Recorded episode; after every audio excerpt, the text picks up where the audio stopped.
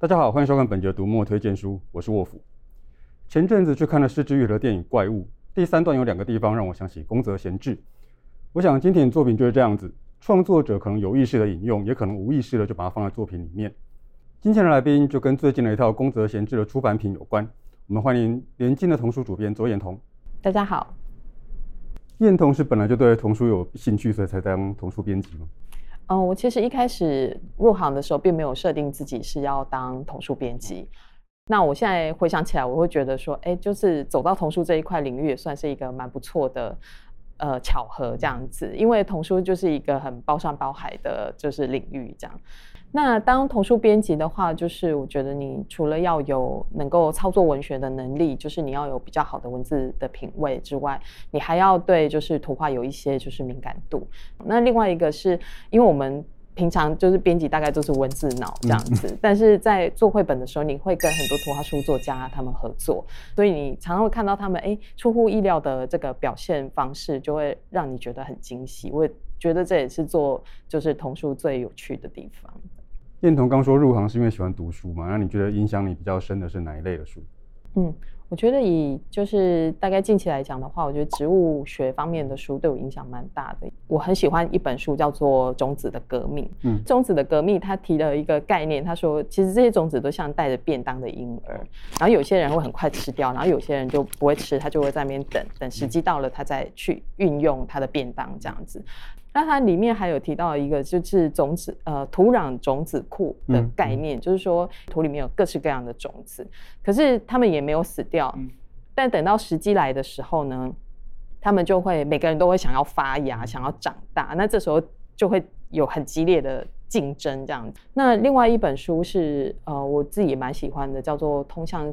通向世界的高山植物》，嗯、那这本书是台湾的作者写的。那他其实是在讲说，台湾的高山植物，因为其实我们平常很少，如果你没有去爬高山，你其实不太会去看到高山植物。那你就会发现说，哎，那个高度上面居然有这么多，台湾这个小岛里面有这么多的特有种，那他们是怎么来的？然后在看这两本书的时候，我就会一直觉得说，哇，他们就是讲这些科普东西的方式，但好适合介绍给小朋友，所以我就一直不停的贴了很多的那个就是标签这样子，哎，这个也很有趣，那个也很有趣，这样子。彦彤刚刚提到说，童书的呃取材会朝多样跟不确定的方向走。那你已经编过非常多的书，那你觉得你编过最喜欢的是哪一本？嗯，如果以近期来讲的话，我觉得我最喜欢的应该是《机车妈妈》。那这本书的作者是杨富明，他是一个。担心很多的儿子跟一个就是神经大条的妈妈这样子的一个组合，那我觉得这个组合就会很有魅力。然后这本书我觉得它有一个最特别的是，我们呃请了图画作家周建信，他来就是做做里面的插画这样子。反而，因为我们我跟在我跟付敏讨论的过程里面，我们大概就是对于这个故事有一个时序性，但是建信他。进来之后，他就看到了不一样的东西。他在里面的配图一直在绕圈圈，在村子里绕圈圈，然后蜈蚣镇也是绕圈圈，然后最后呢，扉页还给你来一个无比丝环的无限回圈。那这个就是我觉得跟创作者就是做绘本很很棒的地方。然后他们两个不同的脑子，然后激荡出来一个很好的作品，这样子。我很喜欢周建新的作品，那跟杨富敏合作，想象起来就很有趣。我今天请燕彤来，重点是要你谈一下宫泽贤治。好的，那呃，最近我们正在编辑一套宫泽贤治的绘本系列。那这个系列呢，预计会出版十本。简单介绍一下宫泽贤治好了，他其实是日本昭和时昭和时代大正末期到昭和时代的这个诗人，然后童话作家，然后他同时也是教育家、科学家跟农业指导员，然后写了非常多的故事。然后，但是他在世的时候呢，只出版过两本作品。后来呢，他在三十七岁的时候就因病过世了。那过世了之后，他的弟弟跟他的朋友们呢，才开始帮他整理了他的著作，然后陆续帮他发表。后来大家才发现了他的这个文学作品的价值，其实是很有他的独特性以及难以超难以超越的地方。那这次我们出版的这个三起商行的这一个这一套这个宫泽贤治的绘本系列。到目前为止，他已经出版了大概快四十册，然后每一本都是绘本的形式，然后每个插画家都是不同的插画家，嗯、到现在已经超过三十年了，对，然后还陆续的在出版当中。所以我们当时看到这套作品的时候，就觉得哎，非常的厉害。然后最棒的是，他挑选的这个插画家都是日本最厉害的插画家，有一些就是台湾的读者也很熟悉的这样子。嗯、从三十几本里面挑十本，那这十本是怎么挑的？嗯，我们当时在挑的时候有几个原则。第一个原则是宫泽贤治必读的作品，例如说拉大提琴的国曲啦，或者是夜莺之星啦，或者是要求很多的餐厅。那第二个是就是比较少被引介的作品，但是它还是具有当代意义的故事，像是这次有推出的《鹿舞的起源》，或是欧兹贝尔与象。或者是前十公园林等等，嗯、然后还有一个挑选的重点是呃，就是插画家，嗯、我们会去挑选就是台湾读者比较呃耳熟能详的插画家，像是荒井良二啊，或者是那个 Miroko Magico，对，然后或是片山健啊、田岛真三等等。那这套书还有另外一个比较特别的地方是，它的翻译是李正美老师，他是台湾就是很资深的儿童绘本的推广者跟。译者，然后也同时是儿童文化的工作者。那另外，他也是很资深的呃绘本的翻译家。那他已经翻译超过大概两百本的绘本。因为绘本的读者对象是儿童，嗯，所以当我们在呃翻译绘本的时候，那个用字遣词其实就会非常的不一样。因为绘本我们是念出来的文本，嗯，所以像真美他在翻译这套书的时候，或者他翻译绘本的时候，他其实就是会。把它翻译好的文字，然后用念的念出来。嗯、然后，如果一有觉得卡卡的地方，那可能就是翻译有一些问题需要修改的地方。我们算是捡到宝，因为我们后来才发现说，哎，原来真美她是宫泽贤治的这个超级大粉丝。嗯、对，那所以真美在翻译这套书的时候，她除了自己呃翻译之外，她还找了一个很厉害的日本朋友，同时也是宫泽贤治迷，就是呃。一样是绘本作家伊势英子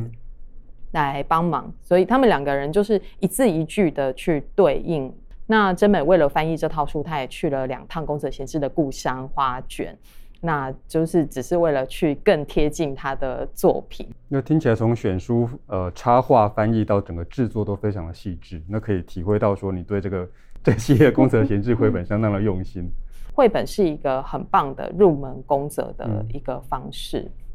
因为宫泽贤治的作品，它里面其实是有很多的隐喻，然后有很多的象征。做成绘本以后，它其实为了那个整篇的那个节奏，它会需要去帮文章做分段，嗯，然后怎么样的分段再去配图，就是一个很很大的学问。那像是在这套书里面，我们就是呃第一第一波出版的这个五本书里面，其中一本就是拉大提琴的国曲。那这本书以前大家都叫做提琴大提琴手高修。嗯、那呃，译者为什么会这样改？就是其实是希望更贴近原文的发音。那这一群小动物跑到他家来，就是嗯，看起来都在胡闹这样子，嗯、可是其实都是来帮他调整音准啊，然后教他怎么把感情放进去啦，或者是教他就是如何跟上节拍这样子，嗯、对。在这些就是故事的呃情节里面，就会发现说，哎，宫泽贤治就埋了一些象征在里面，像是呃这个大花猫一现身的时候就捧了一颗那个番茄来，老鼠妈妈带小老鼠来说要给国许治病的时候带的礼物是一颗绿色的栗子，那这些绿色的没有成熟的东西，其实都是用来。呃，象征这个国曲，它的大提琴的技法其实就是还没有成熟的。嗯、那透过这个图画的方式，我觉得读者还可以再更深一层的去认识到说，哎、欸，这些小动物其实都不是横空出世的，嗯、它就是其实就是都生活在国曲的周遭。嗯嗯、这个东西在绘本里面呢，画家就用了一张图去把它表现出来，嗯、这是在文字里面没有写的。是那在第一。批这个五本里面还有另外一本书叫做《鹿舞的起源》，这个插画家就是 Miroko，嗯、然后他呢，呃，其实是日本一个新锐的插画家。那他一向就是以那个构图很奔放，嗯、然后色彩很大胆为主。嗯、那日《鹿舞的起源》这本书，它其实是在讲，就是说岩手县有一个地区人们会跳鹿舞。主角叫做嘉实，那他呢有一天就是在这个草原上面吃团子，可是因为他吃不太下，所以就把团子放在地上，就想说，哎，那给鹿吃吧，这样子，他就走了。可是走到一半的时候，发现哎自己的手机掉了，可能就掉在原本的地方，他就要回去找。那回去找的时候，就发现说，哎，鹿真的来了。嗯、那在旁边看着嘉实，他在那边看得非常的出神。他发现，哎，他居然听到鹿在讲话。嗯，对。然后他就在旁边观看那些鹿啊，在那边探险啊，最后在那边唱歌，然后开始跳起舞来。当鹿开始一直不停的旋转的时候，他觉得自己好像就是变成了一只鹿。突突然间就很忘我的这样子，也跟着跳了起来。那鹿当然就被吓到，这最后全部都跑掉，只留下一片就是很美丽的夕阳。就是这个这个书里面的最后一页真的超美的，这样你突然间接上了自然的频率的那一种感觉是就是非常的动人这样子。然后他也是提醒我们，就是说，哎，我们都是自然的一份子。那除了这个之外呢，我觉得在。这一波里面还有一本书，我自己非常喜欢，叫做《象石与山猫》。那这个书其实很多人应该很多人都看过，对，就是说有一个国小的小朋友被邀请去参加一一场审判，有一大群象石，他们每个人都在那边讲说：“我才是最棒的，我我是最圆的，我是最尖的。”这样子，就是大家都要争第一。这个山猫大人已经裁判了三天，都没有办法为他们分出高下。那这个小朋友呢，就。呃，看到了这个情形就，就呃悠悠的说，那就是最笨的、最乱七八糟的、最没有用的，就是第一名。那原本在那边讲我第一、我第一、我第一的这些象石，全部都顿时安静下来，因为没有人会承认自己就是最笨的人嘛。对，所以就是其实这个故事都在讲说，哎，比较这是一个很无聊的事情，因为只要你标准改变了，其实结结果就改变了，这样。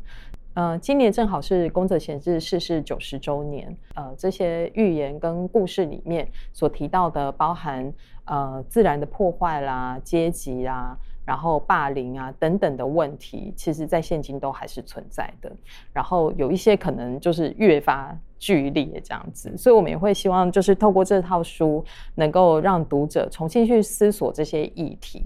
然后，呃，我们的同事呢，其实就是帮这套书下了一个很棒的标题，叫做《宫泽贤治寓言里的人类未来》，你跟我都在其中。那我觉得这个就是我们呃这一次希望能够邀请读者，然后重新再走入宫泽贤治文学里面最重要的雏形。的确，宫泽贤治属于那种似乎很多人读过，所以我好像也读过，但根本就没有读过那种经典。希望这一次有系统的引介，可以让更多人认识宫泽贤治。不过，在让燕彤回去工作之前，我先麻烦他做一件事。好，请大家关注联经出版，一有新书马上就会收到通知哦。除了买书看书，别忘了按赞、分享，还有订阅读墨的频道。好，收工了，收工了，拜拜。